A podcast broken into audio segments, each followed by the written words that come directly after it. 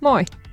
Kuuntelet jälleen sanavaltaa. Minä olen Maija Alander ja istun täällä kuumassa kesäisessä studiossa vastapäätäni Vilppu Rantanen. Terve. Terve. Sanoisin, että tuolla ulkona heinäkuun alkua eletään ja on tosiaan sen verran kuuma, että minä ja ilmastotutkijat olemme yhtä mieltä siitä, että se on epänormaalia, se on väärin.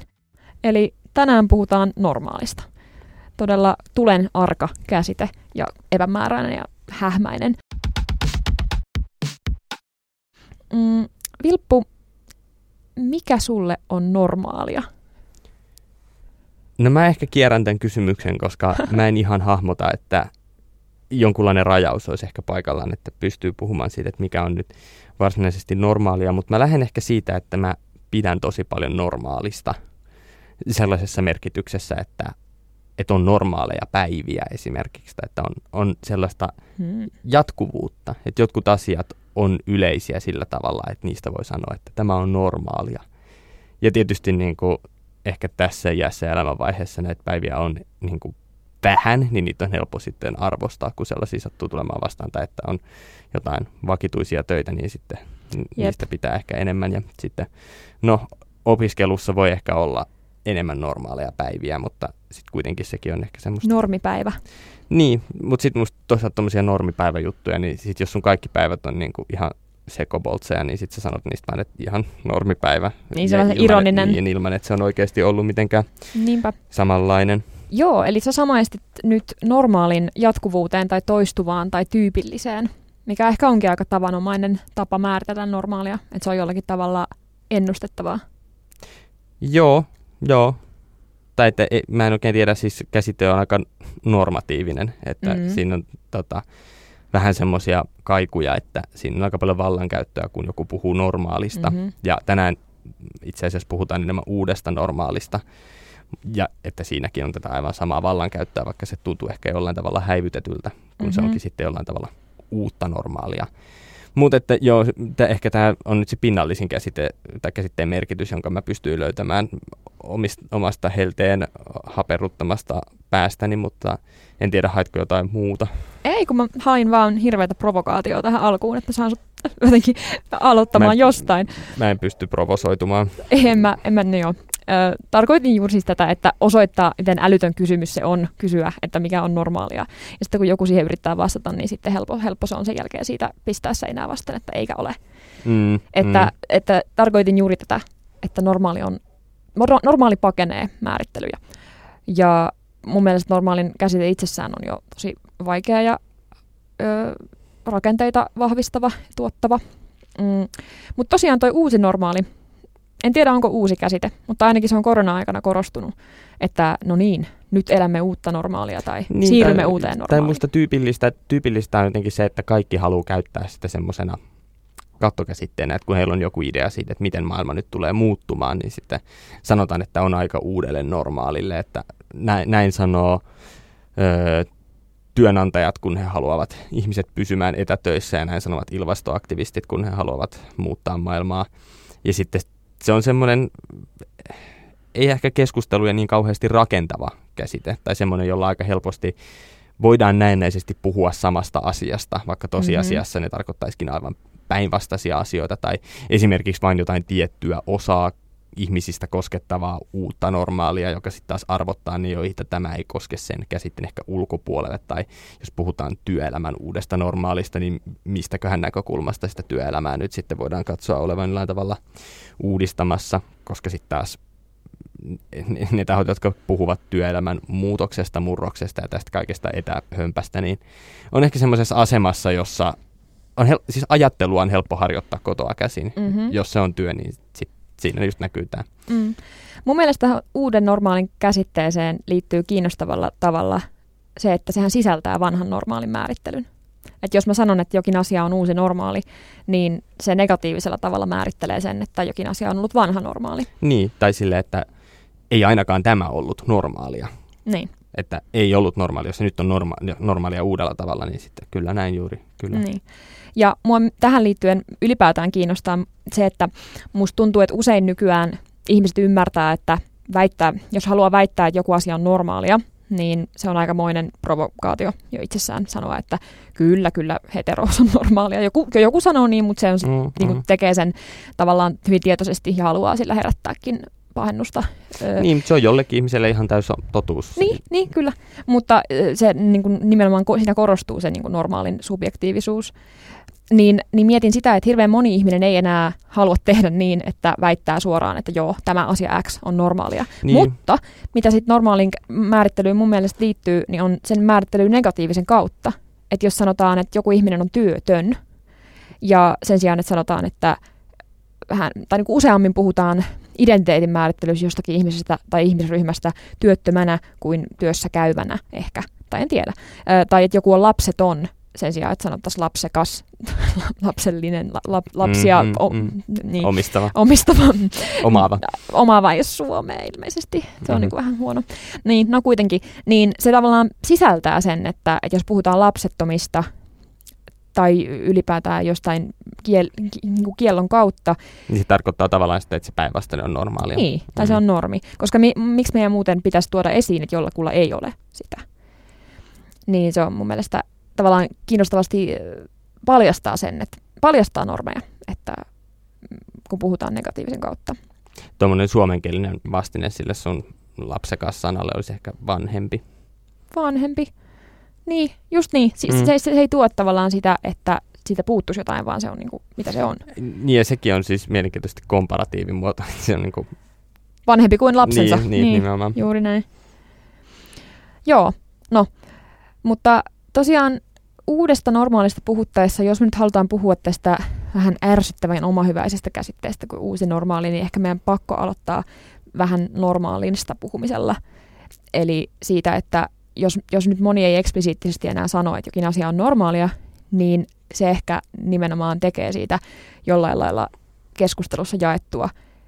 Et tekisi mieli sanoa, että normaaleja on ne asiat, joita ei määritellä, joita ei sanota, joita, jotka vaan niin niin. oletetaan. Musta tuntuu, että jossain vaiheessa tuli semmoinen valistumisen hetki, että kukaan ei halunnut enää puhua normaalista. Tuli jotenkin semmoinen hetki, että kaikkiaan huomautti. Että jos sanoit, että niin kuin, jos on ihan normaalisti tai jotain tämmöistä, niin sitten sanottiin, että no mitä, tämä, ei, ole, mm. ei ole normaalia. Niin ihan järkevä argumentti, mutta sitten taas toisaalta ö, ihmisethän tietysti tarvitsee helppouttaa ja kieli on semmoinen kone, jota me käytetään helpottaaksemme elämäämme, ja sitten sen takia kieli muodostuu just, kieleen muodostuu just tällaisia niin kuin, että arvotuksia siitä, että, että kun me käytämme vaikka sanaa normaali jostain ihmisestä tai ihmisen ominaisuudesta tai jostain muusta, niin siinä ei ole tietoisesti sellainen, että me haluamme nyt syrjäyttää kaikki muut. Se on se lopputulos, mitä tapahtuu, mutta se eihän kielen tavoite ole se, että me jaamme ihmisiä, vaan se kielen tavoite on se, että no se on tarpeeksi lähellä ja sitten me toimitaan sitä sen mukaisesti, että se lähtee tähän. Se ei niin kuin mutta mun mielestä kielelle sisältyy tuossa kohtaa nimenomaan se, että kieli toistaa ja vahvistaa meidän tiedostamattomia käsityksiä. Niin, siis nimenomaan. nimenomaan. Että eihän me vaan tar- tarkoitus ole sulkea ketään ulkopuolelle, mutta jos me koetaan tarvetta sanoa, että joku on normaali, niin normaalihan tulee määritellyksi nimenomaan sitä kautta, että se sulkee jotain asioita ulkopuolelle niin. epänormaaleiksi. Niin. Että eihän meillä ole tarvetta sanoa sitä, jos ei ole muitakin tapoja olla. Ja sitten me halutaan jotenkin korottaa se normaali. Niin, mä mietin vaan sitä justiinsa, että, että mun mielestä ei ole tapahtunut mitään muutosta silleen. Tai siis se muutos, joka on tapahtunut, on ollut vain se, että ne asiat, jotka ovat ns. normaaleja, niin niistä on lakattu puhumasta mm. ääneen normaaleina, vaan että se jää sitten semmoiseksi, että ihmiset niinku ja ehkä sit, hahmottaa ne. Jep, ja sitten siellä se valta oikeastaan pesii, kun sitä ei edes sanoiteta, että tämä on nyt normi. Mun mielestä vahvimmassahan istuu nimenomaan sellaiset normit, joita ei ääneen sanota, mm. jotka vaan on siellä ja pysyy. Et mitä mä ajattelen just, että et normi mun määrittelyn mukaan on niinku yleisesti tunnistettu ja jotenkin tun, tunnustettu yleisyys, toistuvuus, jatkuvuus, vähän niin kuin sä tuossa aiemmin mainitsit, joka on niin yleinen tai yleiseksi mielletty, että se alkaa vahvistaa itse itseään. Että ihmiset sen sijaan, että ne niin kuin just tietoisesti tai ääneen sanotusti vahvistaa sitä normia, niin ne niin kuin, kopioi sitä ja toistaa sitä omassa käytöksessään vähän niin kuin tiedostamattaan. Niin, se on niin, niin vahva. ihan tavallinen vallankäytön muoto. Tai mm. semmoinen, ei oikeastaan ehkä tietysti vallankäyttö, mutta tiedostamaton vallankäyttö ehkä useammin kuin tiedostettu. Niin. Juuri näin. Ja sitten se, että normin kyseenalaistaminen tai jonkin asian määritteleminen normiksi, mitä nykyään vaikka feministisessä keskustelussa jatkuvasti tai antirasistisessa keskustelussa tapahtuu, että nostetaan esiin, että hei, ootteko huomannut, että tämä itse asiassa on tosi vahva normi meidän yhteiskunnassa. Normikriittisyyttä. Juu, just niin. Niin sitten se ärsyttää hirveästi. Ihmiset ei ole, ei tämä mikään normi ole. Tai jotenkin, että musta tuntuu, että jos ei se olisi, niin se ei ärsyttäisi. Tai ihmiset ehkä tunnistaa sen asian, että joo, että joku asia on heidän mielestään normaalia, mutta he ei tunnista, että se on normi. Mm. Että et se oma toiminta on sitten irrotettu siitä hahmotuksesta. Että, ja tämä on ehkä tyypillistä, että ihmisten on aika vaikea hahmottaa, että jos he itse jollain tavalla toistavat jotain malleja. Ihminen tietysti haluaa, ja mä ehkä, ehkä näen niitä, että kaikessa tämmöisessä yhteiskunnallisessa kun jotkut ihmiset on vaikea saada ymmärtämään vaikka heidän omaa toimintaansa suhteessa suhteessa valtarakenteisiin tai johonkin muuhun, niin se yleinen ongelma on se, että ihminen haluaa aina toimia niin kuin individualisti, että se sattuu tosi paljon, kun joku sanoo, että sä toimit näin, koska kaikki muutkin toimii, koska jokainen ihminen tietysti ajattelee, että minähän teen nämä kaikki päätökset itse, en minä ole muiden saneltavissa, vaikka tosiasiassa tietenkin olet, niin kuin, eihän kukaan meistä toimi vain yksin, mutta just se ehkä saa ihmisille hälytyskellot soimaan, että mm. nyt minua yritetään ujuttaa johonkin johonkin luokkaan kaikkien muiden ihmisten kanssa. Niin, ja tähän mun tekee mieli heti sanoa, että, että ei kaikki ihmiset ajattele, vaan nimenomaan länsimainen individualisti ajattelee.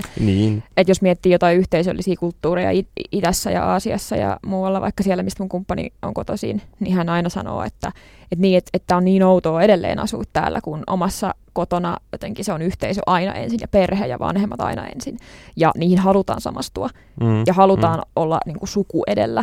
Ja sitten tuntuu tosi oudolta, jos joku väittäisi, että ei, että sinä teet itsenäiset päätöksesi ja ratkaisusi aivan itse ja yksin. Ja, et, et se on niinku helposti täällä ja itsekin huomaa, että, että se normi, että se itsenäisyys ja erillisyys on normi siellä, missä me eletään.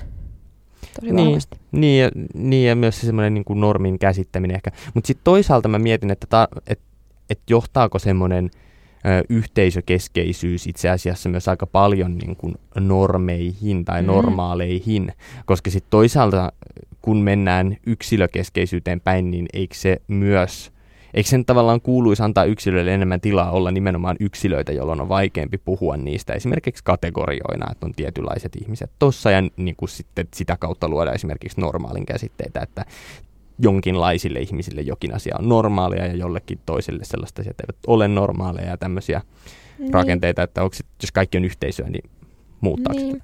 Mutta musta taas, jos korostetaan yksilöä ja itsenäisyyttä ja jotenkin erityis- tai semmoista ennenkuulumatonta, että no niin, nyt tämä self-made-yrittäjä täällä keksi tämän asian ja löysi itsensä jotenkin aivan uutena, niin silloinhan ne normit just piiloutuu, että ei tajuta, miten paljon se toistaa jotain ö, neromyyttiä vaikka. Niin, että se on vähän semmoista piilotettua individualismia, että me halutaan leikkiä, että me olemme individualisteja. Tämä on just se, että et eihän me haluta oikeastaan yksilövapauksia niin kuin sinänsä, vaan me halutaan, että meillä itsellämme on kivaa. Ja nämä nyt tuntuu silleen aika monessa asiassa olevan silleen, että me halutaan, että me itse voidaan tehdä jotain.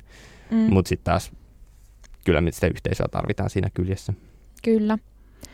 Ja tuohon liittyen vielä teki mieli sanoa, että mä, mähän siis inhoan tätä sanaa identiteettipolitiikka, koska se on ainakin omittu tai peräti keksitty jossain niin kuin konservatiivipuolella, jossa halutaan ajaa alas niin kuin erilaisia vaikka tasa-arvoprojekteja sanomalla, että no nyt kun pitää sitä identiteettipolitiikkaa niin harrastaa.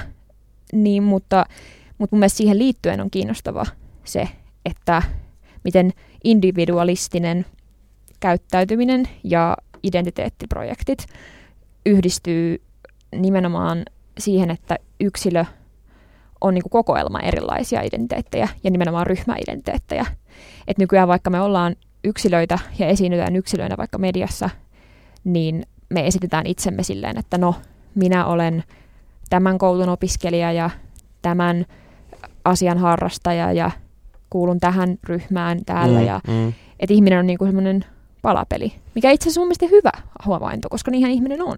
Niin, mutta sitten toisaalta taas musta me, toi niinku ihminen on palapeli on ehkä sille siinä mielessä hassu, koska sitten toisaalta taas ihminen on palapeli siinä mielessä, että et jos sulla on tietynlainen palapeli, niin tietyt palat sopivat yhteen. Eli on helppoa mm. olla samalla, on helppoa olla feministi ja vasemmistolainen. Että nämä palapelin palat osuu hyvin yhteen. Mutta jos sä oot feministi ja oikeistolainen, niin totta kai me voidaan en mä usko, että kenelläkään on varsinaisesti mitään ongelmaa siinä, että joku sanoo olevansa feministi. Oikein varmaan jollakin on oikeasti ongelma tämän mutta joka tapauksessa sanokoon ihmiset itse olevansa feministejä oikeistolaisia, ei mulla ole mitään sitä vastaan. Mutta siinä on aina semmoinen, niin että, että tälle tietylle aatteelle on saatu lätkästyä semmoinen, että siihen liittyisivät myös tällaiset asiat. Vähän niin kuin saattaisit pitää myös näistä. Niin joo. Että jos, jos olet feministi, niin saattaisit myös pitää ympäristöstä tai tämmöisiä asioita. niin, niin tavallaan musta tuommoinen niin puhe siitä, että me olemme, että, että ihmisistä on tullut semmoisia palapelejä, että me voidaan valita meidän identiteettimme osat eri paikoista, niin se pitää ehkä paikkansa, koska nykyään on niin paljon eri asioita, joista, joita sä voit omalla toiminnallasi nostaa ja tuoda esille, vaikka että sä olet tämän poliittisen liikkeen kannattaja ja sä fanitat tällaista musiikkia. Mm. Ja ne ei liity välttämättä toisiin. Toki siihenkin monet asiat liittyy yhteen ja voi korreloida, mutta sitten just tullaan takaisin esimerkiksi siihen identiteettipolitiikkaan, niin mulla oikeastaan on vähän tietoa siitä, että mistä tämä käsite on tullut, mutta musta se on hirveän mielenkiintoinen käsite siinä, paitsi siinä, että millä tavalla sitä käyttämällä käytetään valtaa – Eli todetaan just, että tämmöinen ei ole oikeaa politiikkaa, koska se on identiteettipolitiikkaa. Mutta sitten toisaalta mun mielestä, jos kiistettäisiin, että eikö johonkin politiikan asiaan liittyisi identiteettiin. Tai kaikkeen. Niin, tai kaikkeen. Mutta mut sitten nimenomaan, että siihen liittyy semmoista arvoulottuvuutta. Mun mielestä niin kuin se, miten mä itse esimerkiksi hahmotan tai käytän vaikka identiteettipolitiikkaa käsitteenä, niin se liittyy aina paljon siihen, että – joku esimerkiksi haluaa luoda semmoisen koherenssin arvoyhteisön tai koherentin arvoyhteisön jonkun asian ympärille, josta asia on vaikka ehdokas, niin se on hirveän tehokas tapa tietysti, koska ihmiset koke- ottaa sen osaksi niin kuin sitä omaa palapeliään, johon niitä asioita otetaan.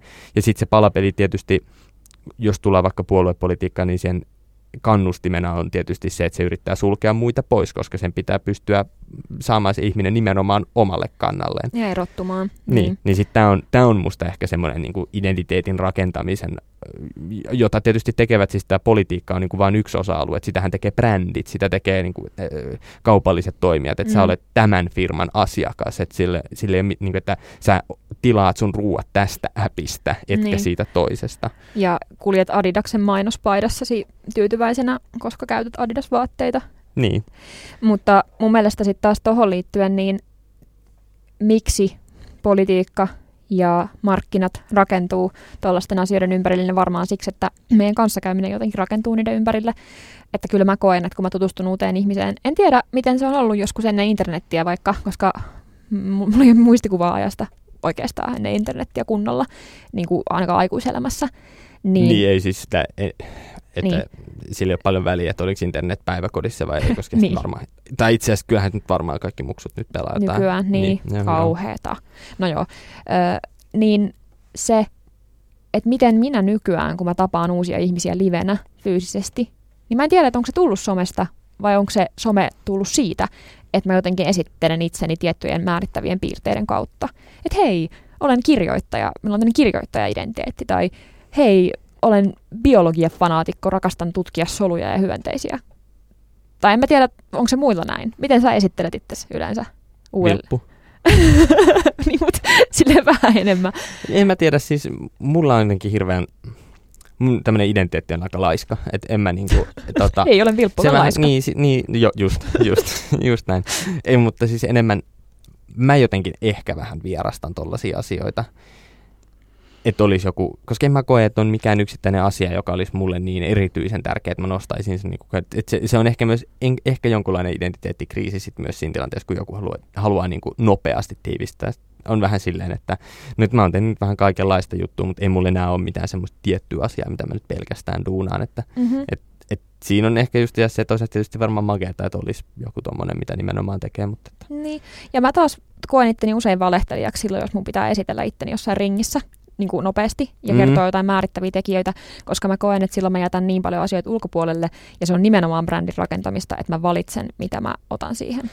Joo, mä lähden aina, jos on joku tuommoinen esittäytymistilanne, niin jostain tosi konkreettisesta sellaisesta, mitä on ihan äsken tapahtunut. Mä ajattelin, että sä lähdet ihan... aina pois. En, ei, mä lähden, niin, voisinpa, mutta et, enemmän se on sitä, että mä ehkä karsastan semmoisia isoja arvolinjoja, että minä olen yleensä tällainen, mm. että en mm. yleensä tällaista, koska mä silleen, niin kuin, että ei se mua kiinnostaisi. Ja, se on rehellistä mun mielestä myöntää Niin, mutta sitten toisaalta se on ehkä, ehkä niin kuin, se on vaikeaa, koska ihmiset nimenomaan kaipaisi tässä, me ehkä tullaan takaisin siihen myös, että, että niihin niin kuin normeihin, koska me halutaan myös ehkä jollain tasolla hahmottaa ihmiset, että onko toi normaali niin kuin jollain asteikolla. Että jos sä ajattelet vaikka ihmisiä, joihin sä tutustut ja en tiedä, se nyt on ihmisillä se, mitä ensimmäisen ajattelee, mutta että jos vaikka keskustelee pidempään, niin sit seuraa tietysti toisen mielipiteitä esimerkiksi jostain mm. asioista ja yrittää muodostaa sitten jonkun semmoisen, niin että olemmeko samaa vai eri mieltä, ja siinä me nimenomaan ehkä tarvitaan sellaista normaalin käsitettä sille, että mikä on niin kuin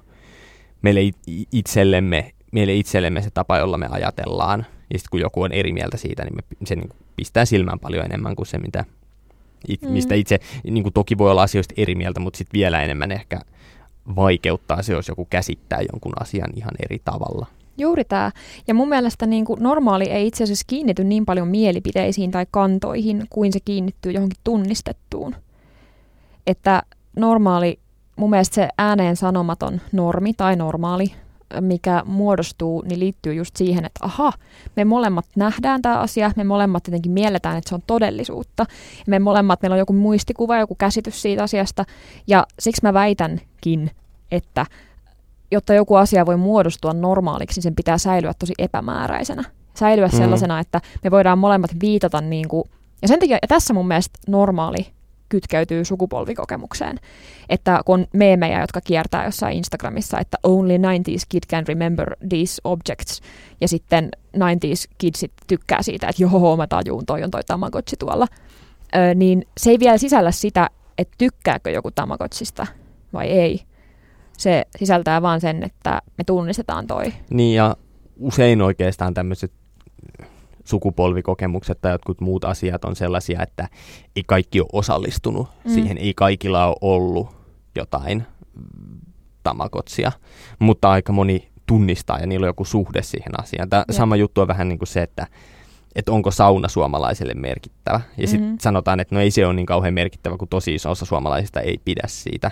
Niin se on vähän eri asia, mm-hmm. koska kyse on oikeastaan siitä, että että se, että joku ei pidä siitä, tarkoittaa, että niillä on joku suhde siihen asiaan. niin. Että onko suomalaiset hiihtokansaa.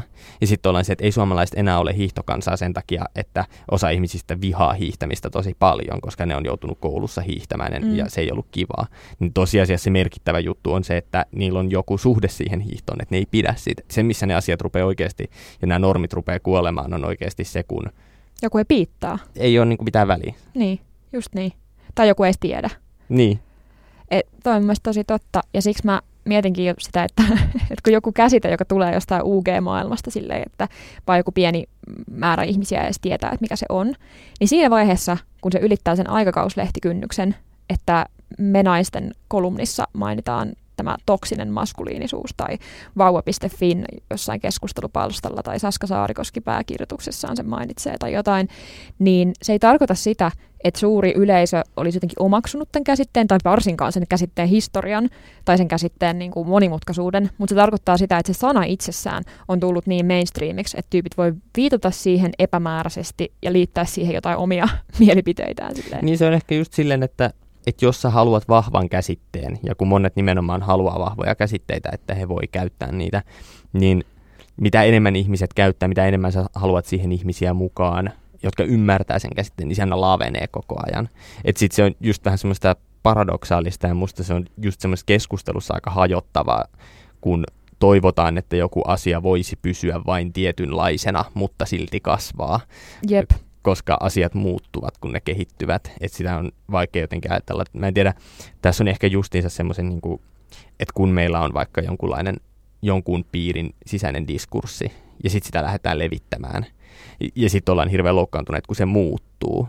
Mm. Totta kai voi sanoa, että se kehittyy väärään suuntaan tälleen, mutta se, että joku asia muuttuu silloin, kun siihen tulee uusia käyttäjiä, niin se ei, ei ole mitään muuta vaihtoehtoa. Totta kai asiat kehittyy koska varsinkin kieli on käyttäjien keskeistä ja se nimenomaan tulee vasta sieltä se merkitys siihen itse puheeseen. Siis just toi, että käsite itsessään ei sisällä historiaansa, ellei ihmiset käytä sitä siinä historiallisessa kehyksessä.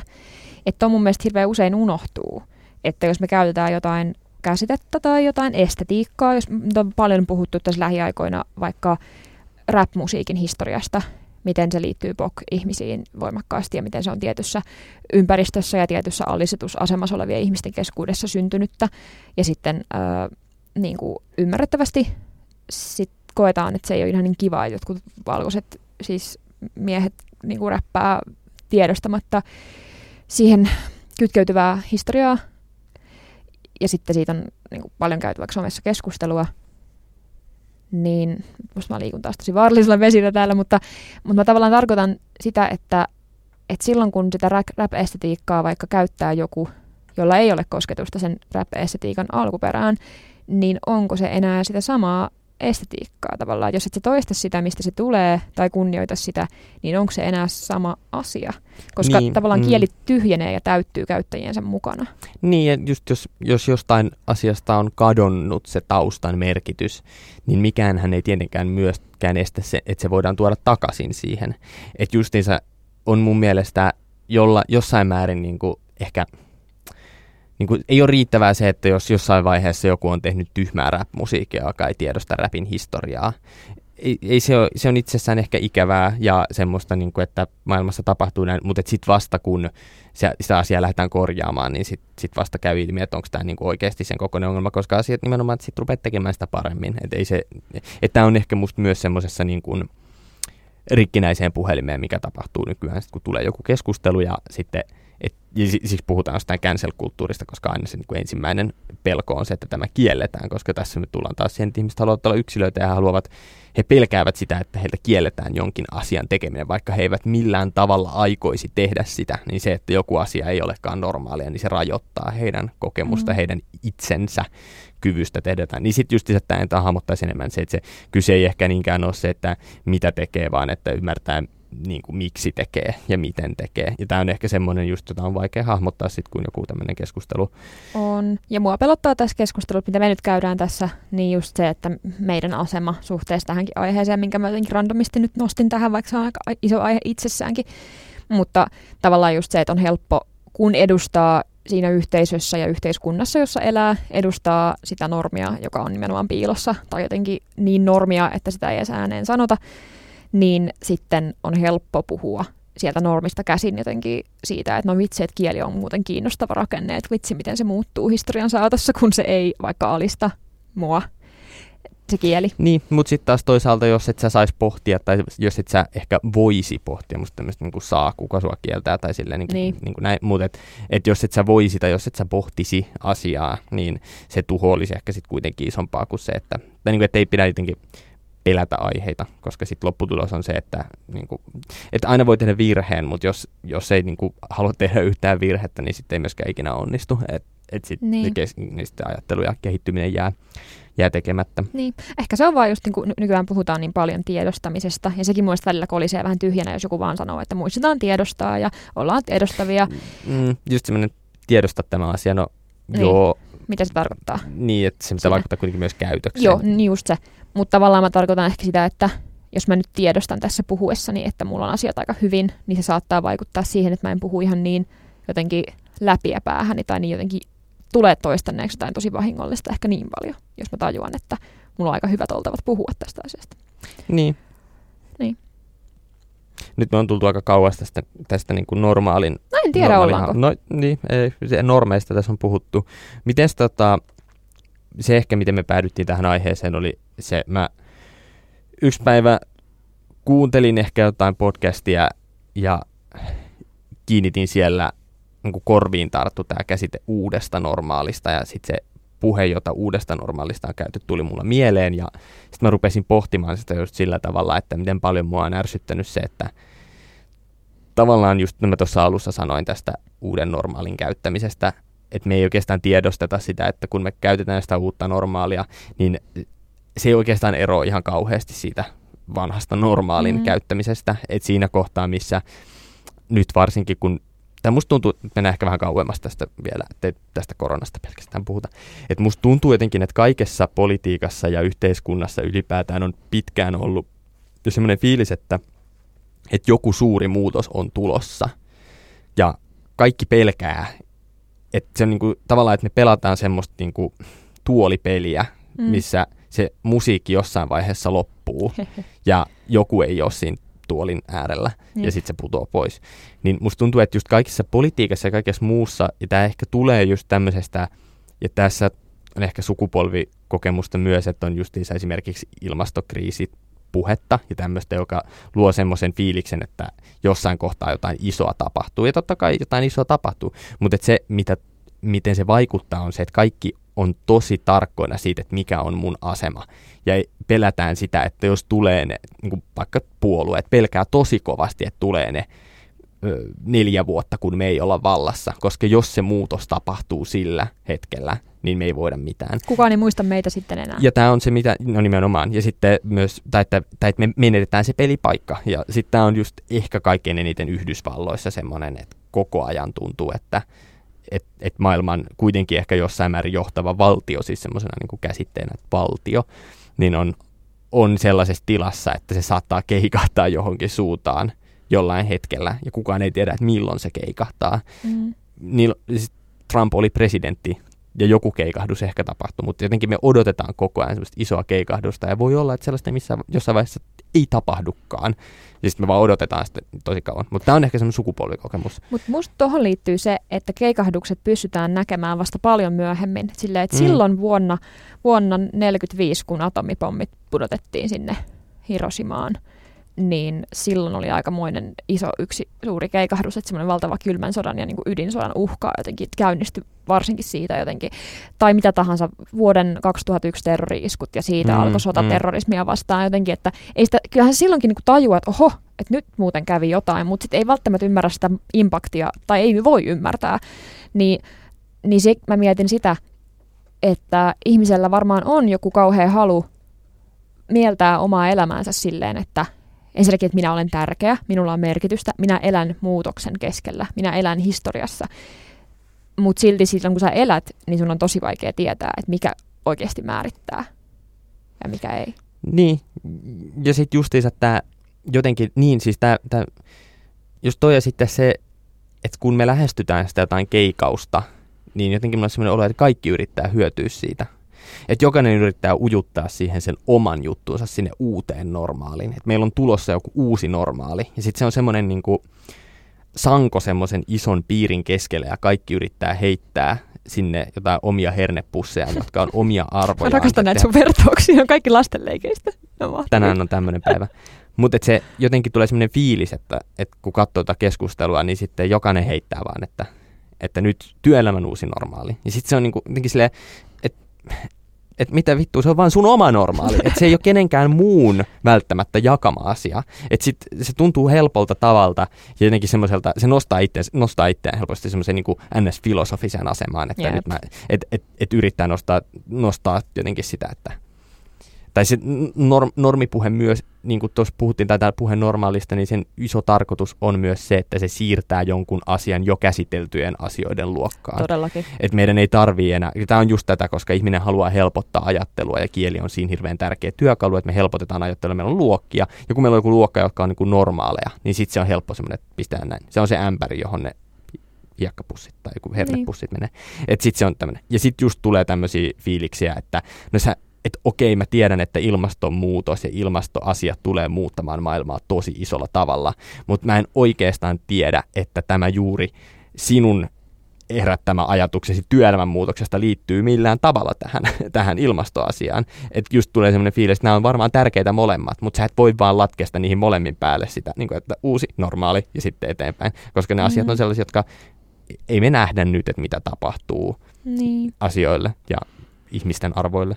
Toi oli mun mielestä hirveän hyvä pointti, toi kielen tavallaan tapa siirtää asioita pois keskustelusta. Koska monestihan me ajatellaan, että kieli, kun jokin asian ympärille syntyy sanasto, niin sitä on mahdollista keskustella ja sitä on mahdollista käsitellä ja ymmärtää. Niin kuin nyt vaikka joku homoseksuaalisuus tai transsukupuolisuus asiana, että ennen kuin oli termejä, niin asia oli olemassa, mutta siitä ei voitu käsitteellisesti keskustella. Niin mutta sitten toi tavallaan vastapuoli se, että jos me luodaan tarpeeksi iso käsite ja sanotaan, että joo joo, uusi normaali, niin me voidaan siirtää se pois keskustelusta. Mm. Ja tota, no, tästä aasinsiltana tekee mieli puhua tai mainita kaksi mun lemppari inhokki maailman selittäjää, eli Juval Noah Harari ja Saska Saarikoski, jotka kumpikin mun mielestä eri tavalla tosin, mutta jotenkin niillä on molemmilla ihan valtava areena ja ihan valtava yleisö käyttää kieltä ja käyttää omia mielipiteitä ja viestiä niitä. Hesarin pääkirjoitussivu ja sitten niin kuin maailman myydyimpien joukossa olevat kirjat, niin, niin sitten niiden on hirveän helppo esiintyä semmoisina maailmasta jo ulos menneinä jotenkin postuumeina, vaikka eivät ole kuolleet, niin sille semmoisina niin selittäjinä, että Harari on historioitsija, niin se piirtää aina semmoisia kuvia, että silloin kun ihminen putosi puusta ja se on kirjoittanut koronaesseitä paljon, että mitä mm. tulee tapahtumaan ja mikä on uusi normaali. Mutta se on ehkä se myös musta Hararin ongelma, että se on kuitenkin historioitsija ja sitten kun se rupeaa kirjoittaa tulevaisuudesta, niin tulee vähän semmoinen olo, että really? Niin, niin. Ja sitten Saska Saarikoski samalla lailla, että se käyttää nimenomaan sitä jotenkin oletusta siitä, että Hesarin lukijat jakaa jonkun tunnistetun yhteisyyden, josta ne voisit olla silleen, että no kyllähän me kaikki tiedämme, että näin on asiat. Mm. Niin, niin tavallaan toi on just silleen kiinnostava mun mielestä, miten keskusteluja suljetaan, kun niistä pystytään puhumaan jo riittävän epämääräisesti. Joo, mutta sit, joo, just näin, mutta sitten musta on myös helppo, niin kun, helppo tällaisia mm, institutionalisoituneita hahmoja haukkuu jostain tuommoisesta, mutta kuitenkin se on enemmän tai vähemmän jotain, mitä me kaikki tehdään. Että totta kai niin tämmöisten, tämmöisten hahmojen, joilla on niin iso areena käytettävissä, niin se, se vaikutus on isompi. Mutta sitten se kritiikki on myös hieman onttoa, jos me ei yhtä samalla tiedosteta sitä, että me itse kyllä ihan yhtä lailla normitetaan jotain asioita tai sanotaan, että tämän asian tulee olla normaalia tulevaisuudessa tai tämän asian ei tule olla normaalia tulevaisuudessa. Ja siinä me käytetään ihan samanlaista valtaa. Mm, kyllä totta kai. Ehkä lähinnä se ei, ei niinkään se, että miten me käytetään valtaa tai miten me puhutaan, vaan se reaktio on eri. Et mä mietin monesti, kun mä sukulaispöydissä puhun tuolla mökillä vaikka mun sukulaisten kanssa jostain asiasta, että to, vaikka eilen, kun mä olin mökillä, niin mä puhuin siitä, että miten eläinsuojelukysymys ja ilmastokysymys ajaa samaa asiaa, että jos me halutaan turvata kaikille tuotantoeläimille hyvät oltavat, niin meidän on pakko vähentää niiden määrää. Meidän on pakko pienentää sitä kapasiteettia, koska nykymäärälle tuotantoeläimiä ei voi tarjota hyviä oltavia. Että mä niin pelaa, pelaa mm. samaan pussiin. Mä sanoin vain tällaisen asian, ja to- toki normitin tässä, kun mä sanoin, että kyllähän me tiedämme, että näin. Niitä ylipäänsä sä otit kaksi käsitettä, jotka liittyvät toisiinsa, eli vaikka eläinten oikeudet ja ilmastoasiat. Ja sitten on silleen, että no, että näähän on helppo, helppo käsittää, että koska että me tiedetään esimerkiksi, että vähentämällä tuotantoeläinten määrää me vähennetään päästöjä ja me vähennetään eläinten kärsimystä. Nämä kulkee yhdessä, mutta sitten toisaalta se on juuri semmoinen helpotus, tai niin kuin, että sä olet liittänyt nämä asiat yhteen suomassa mielessä ja se on kätevää, mutta sitten toisaalta se myös rajoittaa sun ajattelua, koska mm-hmm. sitten taas sä et ole valmis sellaisille ajatuksille, jossa esimerkiksi parannettaisiin ilmastoa, mutta ei parannettaisi eläinten oikeuksia. Jep. Voi kysyä, että tarvitaanko tällaisia ajatuksia, mutta joka tapauksessa ö, pitää tiedostaa, jos on itse hieman, jos ei pysty tämmöisiä ottamaan vastaan niin hyvin, jos Kyllä. on tämmöisiä ajatuksia. Todellakin, todellakin. mutta sitten tavallaan tähän liittyen vielä se, että kun mä sanoin ton, meidän illallispöydässä, kun me nyt puhutaan, mitä puhutaan siellä, niin koko mun vanhemman sukupolven sukulaiset vastasivat niin kuin yhdestä suusta siinä, että älä nyt ö, meitä rupea valistamaan. Että älä, älä rupea nyt tommosella, niin kuin, että, että kyllä me tiedetään toi kaikki, että tarvitse alkaa valistamaan. Ja mun tarkoitus ei ollut ollut valistaa niitä, vaan pelkästään sanoa asiaa, jota mä pidän faktana. Niin kuin tekee Harari, niin kuin tekee Saarikoski, niin kuin tekee monet muut, joilla on suuria Ja niin kuin tekee ilmeisesti myös ne sun sukulaiset. Joo, joo, joo, totta kai. Eh, Mutta mä en sano niille silloin, että älkää spleinatko, vaan mä sanon vaan, että okei. Okay. Tai, eh, koska mulla ei ole sitä asemaa, että mä voisin. Mm. Mulla ei ole sitä niin kuin, tavallaan jakkaraa, jonka päältä mä voisin tehdä sen. Mutta mulle tehdään sitä jatkuvasti. Niin, mutta sitten toisaalta tässä musta on tämmöisiä, niin kuin, että Juval Noah Hararilla ja Saska Saarikoskella on aika isot jakkarat. Mutta sitten taas meillä on mun mielestä nykyyhteiskunnassa semmoisia näkymättömiä jakkaroita, joita nimenomaan ei ehkä hahmota muuten kuin ihmisten reaktioista.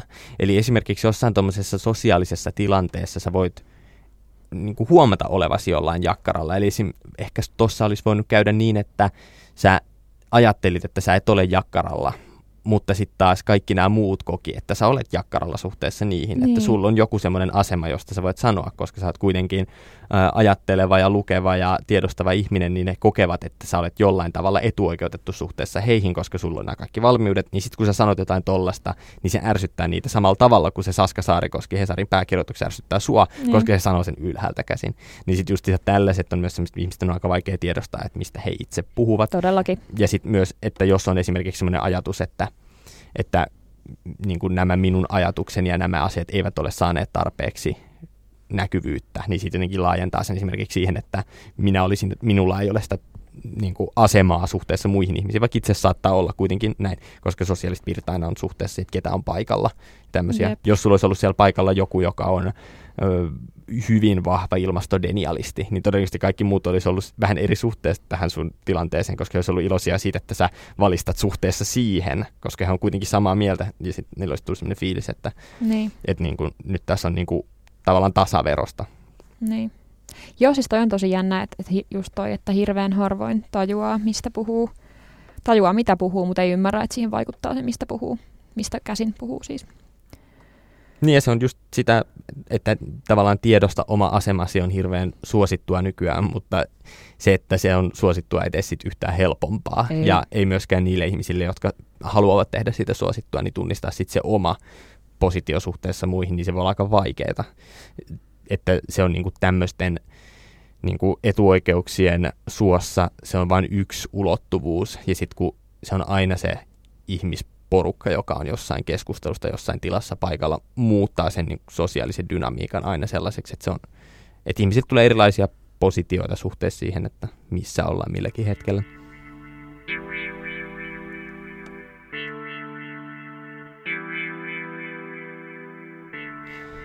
Mutta hei, palataan vähän tuohon sukupolvikokemukseen käsitteenä, koska kun me puhutaan uudesta normaalista, ja oikeastaan me puhuttiin tästä tämmöisestä keikahtamisesta, yhteiskunnan muuttumisesta radikaalilla tavalla, niin se on ehkä nimenomaan sellainen, mitä ehkä jokainen, no sukupolvi on vaikea käsite ja sitä voi kritisoida hyvin, että semmoisia ei oikeastaan nykyään samalla tavalla ole, mutta on mielenkiintoista nähdä, että syntyykö niitä. Ja mä itse esimerkiksi on justiinsa lukenut jonkun, jonkun artikkelia tämmöistä niin kuin siitä just, että miten ne sukupolvet sitten katoaa, mutta sitten voisiko tämä ilmasto nimenomaan olla se, se, joka sitten yhdistää ihmisiä ja tuo sen niin kuin uuden, uuden jonkun semmoisen, että kaikki asiat muuttuvat. Koska tavallaan niin kuin, kun me nyt on kritisoitu tätä uuden normaalin käsitettä niin kuin käsitteenä sen takia, että se on niin lähellä normaalin käsitettä ja sen normaalin käsitteen sisällä olevaa valtaa ja tämmöistä kielellistä säästäväisyyttä, joka taas sitten poistaa jotain ajatuksia.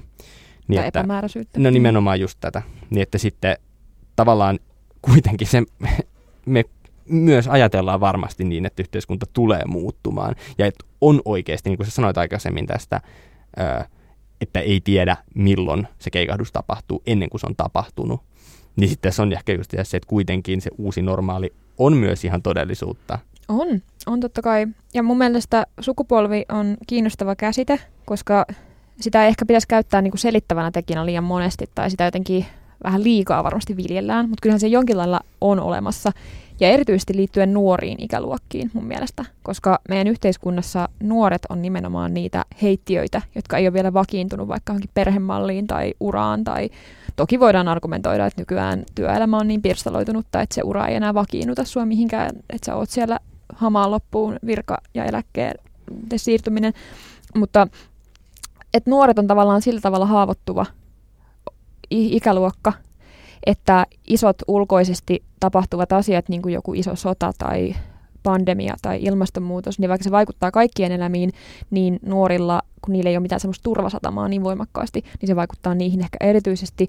Ja nuoret elää vaihetta, jolloin ne muodostaa käsityksiä maailmasta ja vakiinnuttaa vasta käsityksiä itsestään ja muista ja maailmasta, niin totta kai ulkoiset asiat vaikuttaa silloin eniten ja sitten niitä sukupolvikokemuksia ehkä syntyy. Mm, mm.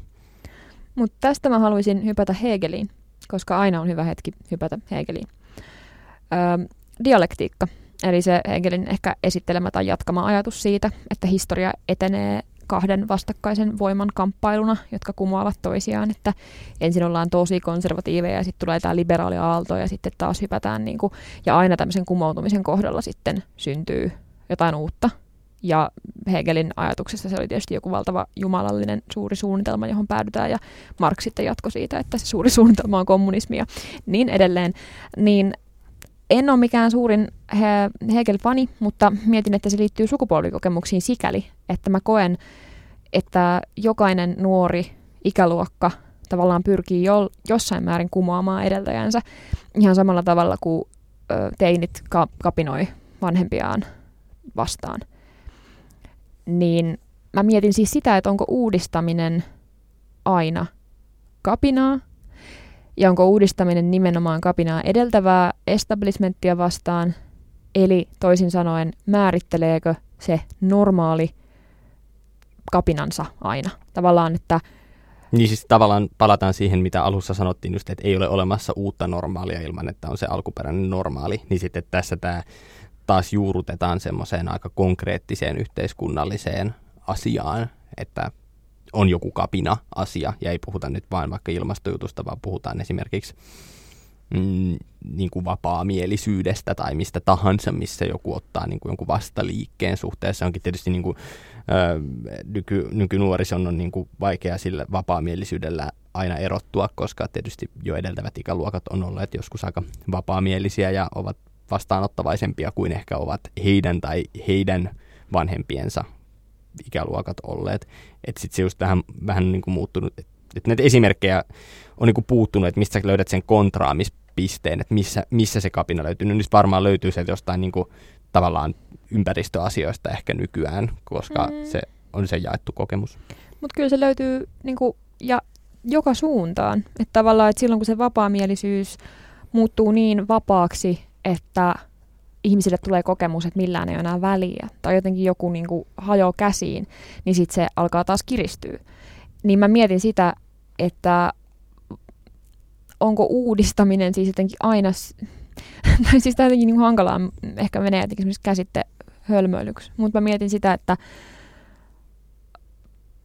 onko kapinaa olemassa itsessään tai niin, no niin, siis tuleeko kapina siitä, että sä oikeasti haluat jotain niin kuin inherently, vai tuleeko se siitä, että on vaan vastustettava edeltävää, jotta saa sen kokemuksen siitä, että mä eroan edeltävästä mm. ja aika menee eteenpäin? Niin, että, että tavallaan jotain pitää tapahtua ihan sama mitä, niin. kuhan jotain tapahtuu. Ja sitten se on se asia, joka siihen sattuu valikoitumaan, ja sitten se voi olla aika randomia, että mikä asia se nyt sitten milläkin kerralla on, mikä saa ihmiset liikkumaan. Tulee tuosta mieleen itse asiassa tämän niin kuin tämmöisen niin kuin sukupolvi, sukupolvinäkökulmasta ehkä se, että minkä takia juuri tällä hetkellä nämä kapinat purskahtelee niin kuin niinä asioina, minne ne purskahtaa. Ja siis kun me puhutaan kapinasta, niin me ei puhuta vain jostain elokapinasta, tai me puhutaan ehkä tämmöistä laajemmasta. laajemmasta. Mutta just se, että, että, että tää, mä, mä, luin tämmöisen Guardianin artikkelin, kun ää, otas mä etin sen tästä. Öö, ta, no niin, missä se on? Tuolla. How the COVID shock has radicalized Generation Z, ja tämä on tuosta kesäkuun alusta. Ja se ei nyt ollut mitenkään täydellinen artikkeli tässä, niin kuin, vähän tämmöinen niin kuin ehkä kiistakirjoitusmainen tota, lähestymistapa siihen, että minkä, takia nuoriso käyttäytyy, käyttäytyy tällä hetkellä. Mutta se teesi ehkä ennen kaikkea oli se, että tämä niin korona sai ihmiset havahtumaan sellaisiin asioihin, jotka, tai niin kuin, jotka sai aikaan sen tarpeen, että nyt pitää tapahtua jotain. Että se on ihan se on niin kuin konkreettisella tasolla jo siinä, että ihmiset kaipaa toisiaan, ihmiset kaipaa bileitä. Ja mikä, mikä olisi, niin kuin, mikä olisi niin kuin paremmat bileet kuin vallankumous. Että sitten tulee just se, että, että muut sokit, niin kuin vaikka 2008 finanssikriisi tai jotkut muut, niin ne ei ole ihan samalla tavalla löytänyt sitä, että jotkut ikäluokat silloin näkivät oman tulevaisuutensa kyllä pyyhittävän pois ja ne kaikki mahdollisuudet, joita piti olla pyyhittävän pois. Mutta se silloin eh, niin kuin kärjistyi tai se näkyy ehkä enemmän tämmöisenä niin kuin antiglobalisaatioliikkeenä ja Occupyna ja tämmöisinä niin kuin finanssialaa mm. ja kapitalismia vastustavina liikkeenä. Ei niin, ettei kapitalismia nyt nykyään vastustettaisi, mutta että se ehkä on just semmoinen, että nykyään syntyy niin kuin mille tahansa, tässä on just esimerkkejä siitä, että mille tahansa mielenosoitukselle löytyy nykyään osallistujat, kun se vaan tarpeeksi hyvin saadaan osaksi semmoista isoa kertomusta että se on joku pikkumielenosoitus liittyen jonkun asian korjaamiseen, ja se saa tosi paljon huomiota sen takia, että ihmiset haluaa, sitten se liitetään ihmisten mielestä osaksi tavallaan sitä sukupolvikokemusta, että nyt näistä asioista me ollaan tosi, tosi kiinnostuneita. Mm. Kyllä mä allekirjoitan tuon kokemuksen siitä, että, tai tarpeen sille, että mä olen jotenkin asioiden keskipisteessä, tai mä saan liikuttaa jotain, tai mä jotenkin käsillä, käsissä on jotain. Että, verta. Kenen verta? Pandemia pysäytti kaiken. Niin konkreettisesti, siis tämä Venetsian kanaalissa delfiinit eivät ui ö, tilanne, niin että kaikki on oikeasti niin kuin fyysisesti stillissä ja ihmiset on siellä kopeissansa läppäreiden äärellä, ne ketkä voivat olla, niin sitten tulee se ihan valtava tarve siitä, että mä katso omaa elämääni sivusta, että tuolla se maailma menee, vaan että mä saan mm. osallistua itse omaan elämääni. Ja se herättää, koska kapinahan on helpoin tapa tulla näkyväksi, jos ajatellaan, tästä hyppään, tai kauheita name nyt tulee, mutta siis eksistentialismin ajattelijoita, joiden niin kuin mukaan mm, en mä droppaa nimiä, mutta siis eksisten, nimiä mainitsematta, niin eksistentialismissa ajatellaan... Nimeltä mainitsematon eksistentialisti. että, että niin kauan kun sä suostut asioihin, vaikka potkaiset palloa, niin susta tulee pallon potkaisia. Ja silloin se pallo, jota sä potkaiset, määrittelee sua ihmisenä enemmän kuin sinä itse jotenkin yksilönä. Mm-hmm. Ja sitten kun sä kieltäydyt potkaisemasta palloa ja sun pelkkä ö, ydin muodostuukin siitä, että minä en potkaise palloa, niin silloin se minä korostuu eikä se pallo. Saat se kiinni. Eli... Siis toi pallo nyt tuli vähän semmoisen, niinku, että, että mä, mä näen vaan, niin kun mä näen vaan siis sen jalkapalloottelun, jossa pelaaja kieltäytyy potkaisemasta sitä palloa. Että tavallaan jo niinhän se on, että jos pelaaja potkii vain sitä palloa, niin se pallo paljon niitä pelaajia, niin kuin, tai se pallohan määrittää nimenomaan niitä pelaajia, niin ei pääse itse siinä ihan hirveästi. Mutta sitten jos joku niistä pelaajista kieltäytyisi koskemasta siitä pallo, siihen palloon, sitten voisi kysyä, niin että miksi olet ura täällä? loppuu aika nopeasti, mutta kieltämättä jo niin käy, että tavallaan, mutta tämä nyt ehkä vähän tämmöinen sivujuonne. Joo, mm. mutta mä tarkoitin siis tuolla sitä, että eksistentialismi, joka korostaa eksistentialismia, on paljon siitä kritisoitu, että se korostaa yksilöä yli, yli muun luonnon ja mm. yli, yli kaiken, että se on niin kuin vain se suuri jumalallinen yksilö siellä, joka pitelee kapulaa niin, niin silti mun mielestä se on kiehtova ajatus, että ainoa tapa, millä sä voit korostaa itseäsi ja kokea siis suurta toimijuutta, on kieltäytyä asioista. Niin, mutta sitten toisaalta toi on myös just sellainen ö, ehkä aika ytimessä tällä hetkellä kaiken tämmöisen niin nuorisoliikehdinnän ja muun taustalla on juuri se semmoinen, että vähemmän, vähemmän. Kieltäytykää asioista, että kieltäytykää talouskasvusta.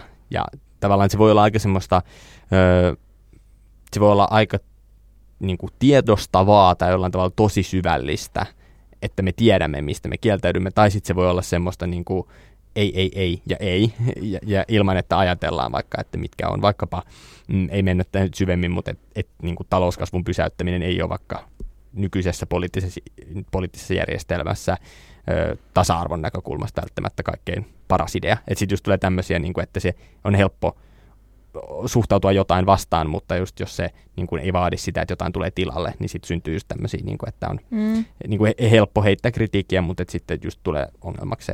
Että... Niin, niin, varsinkin jos se jää siihen. Mutta... Niin ja sitten kun se on niin kuin hirveän helppoa sitä on hirveän helppo vastakritisoida, että se on hirveän helppo löydä vastapalloon, että, niinku, että toi on nyt vaan niinku tuommoista heittelyä. Ja sitten niin. jos se on oikeasti vaan sitä heittelyä, niin se on ihan relevanttia kritiikkiä, että tämä ei nyt ole niinku kattava, että antakaa lisää. Jos ei pysty antamaan, niin sitten se on vähän ongelma, koska keskustelu ei etene. Mutta mun mielestä pelkkä kritiikki on arvokasta itsessään siksi, että se tekee sen normin näkyväksi jälleen kerran. Eli tavallaan niin kauan kun me osoitetaan, että jotain asiaa on mahdollista kritisoida, millä tahansa argumentein periaatteessa, niin me osoitetaan se, että tämä ei ole luonnonlaki, että maailma toimii näin. Koska yksihän normaalin synonyymi monesti on luonnollinen. Siis musta niin kuin luonnollisuusargumentaatiota liittyy paljon normaalin käsitteeseen. Niin.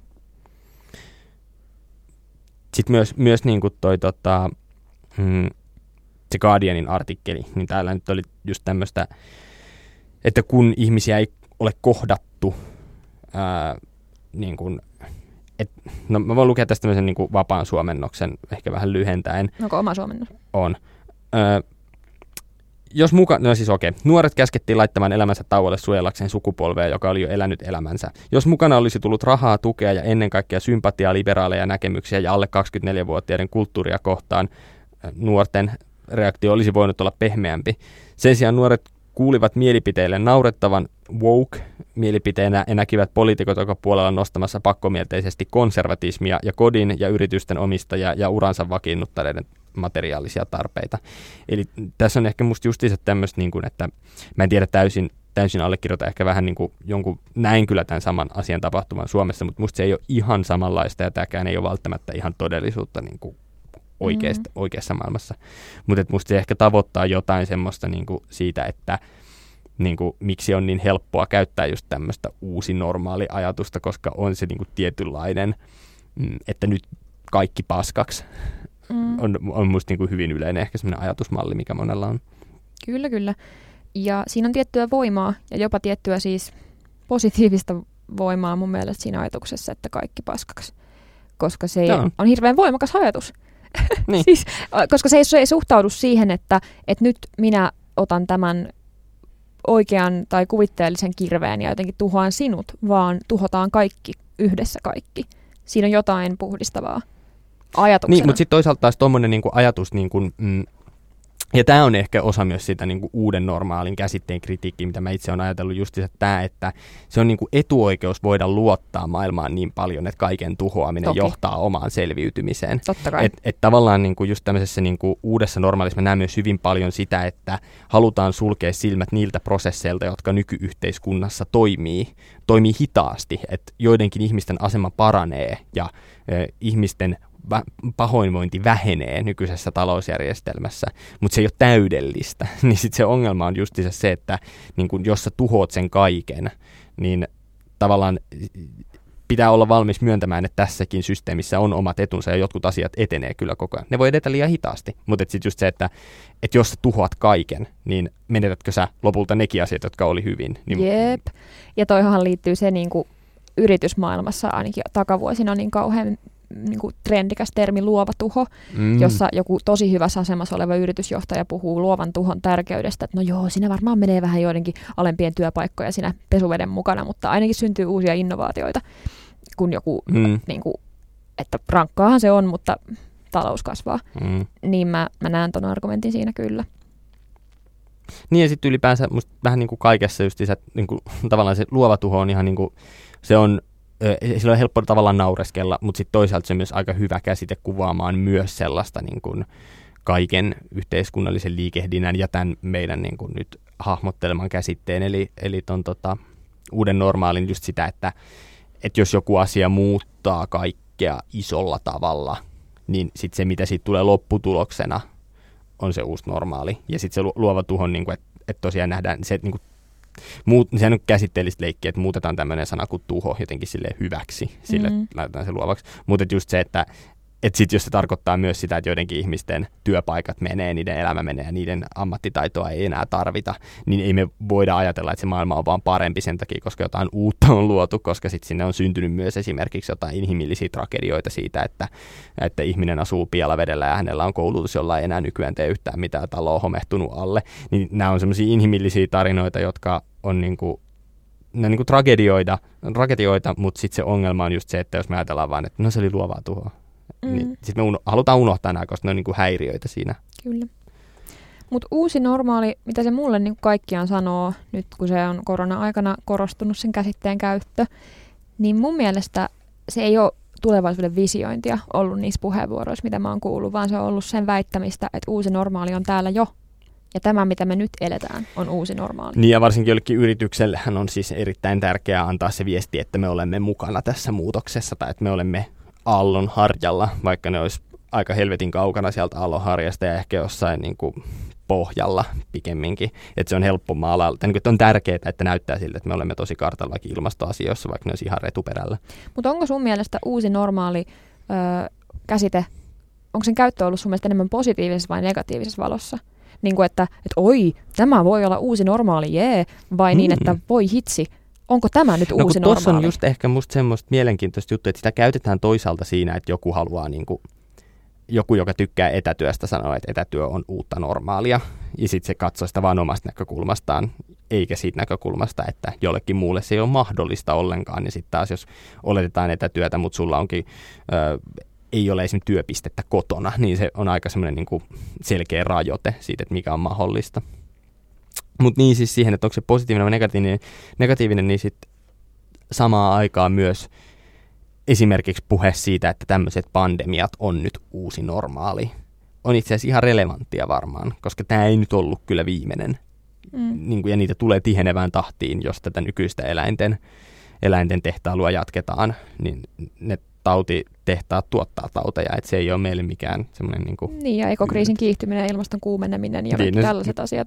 Mutta siis tavallaanhan toi on ihan virkistävä näkökulma, että irrotetaan normaali semmoisesta normatiivisesta normaalista, joka keskittyy ihmisyhteisöjen sisäiseen dynamiikkaan, ja otetaan se ulos siitä ja sanotaan, että normaali on se tila, jossa meidän planeetta tällä hetkellä on. Se on kauheaa, mutta se on niin, meidän siis uusi normaali. Y- ympäristö, että missä kaikki meidän tekemät asiat tapahtuu. Että jos meidän asiat tapahtuu nykyisessä maailmassa versus siinä maailmassa, jossa on 10 astetta lämpimämmät kesät ja 10 astetta kylmemmät talvet, niin se silleen muuttaa aika paljon sitä, että Kaikkea.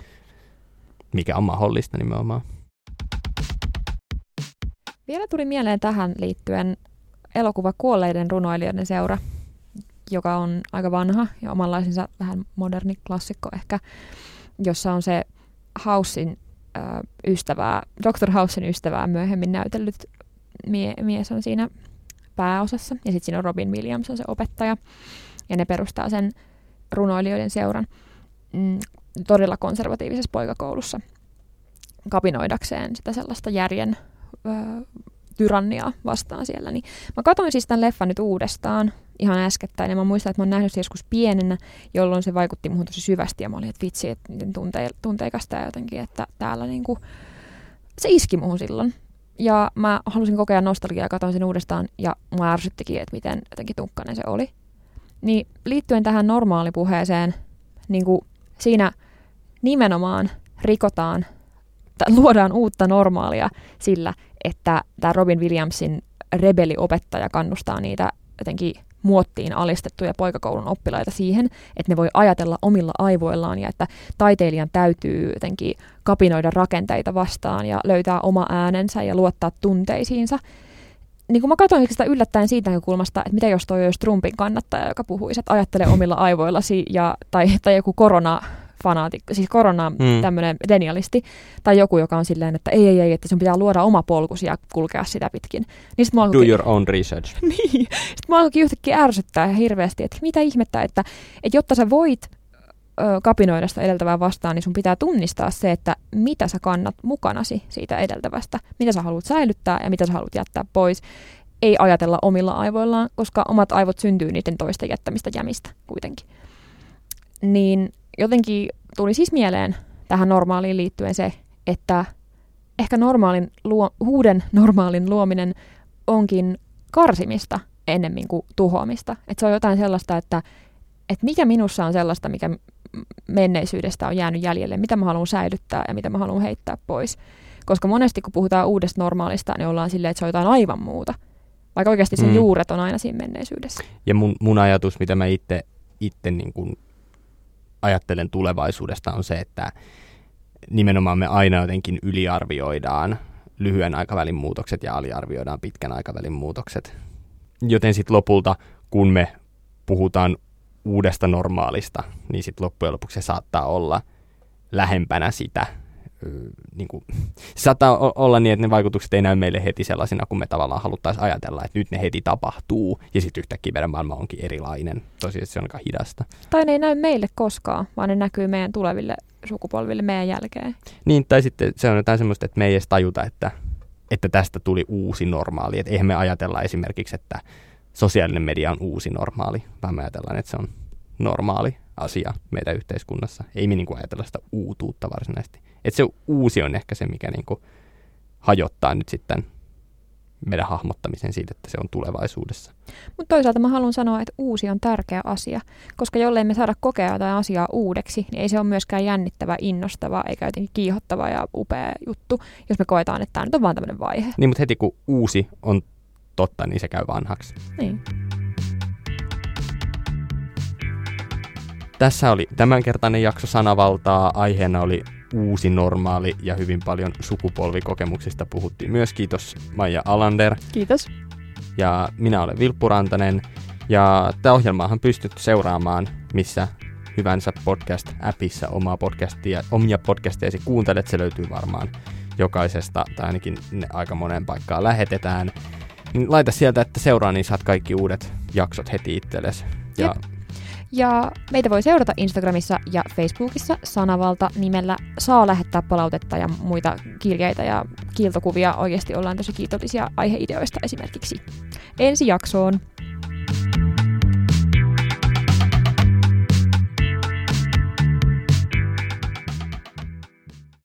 Valveilla Studio.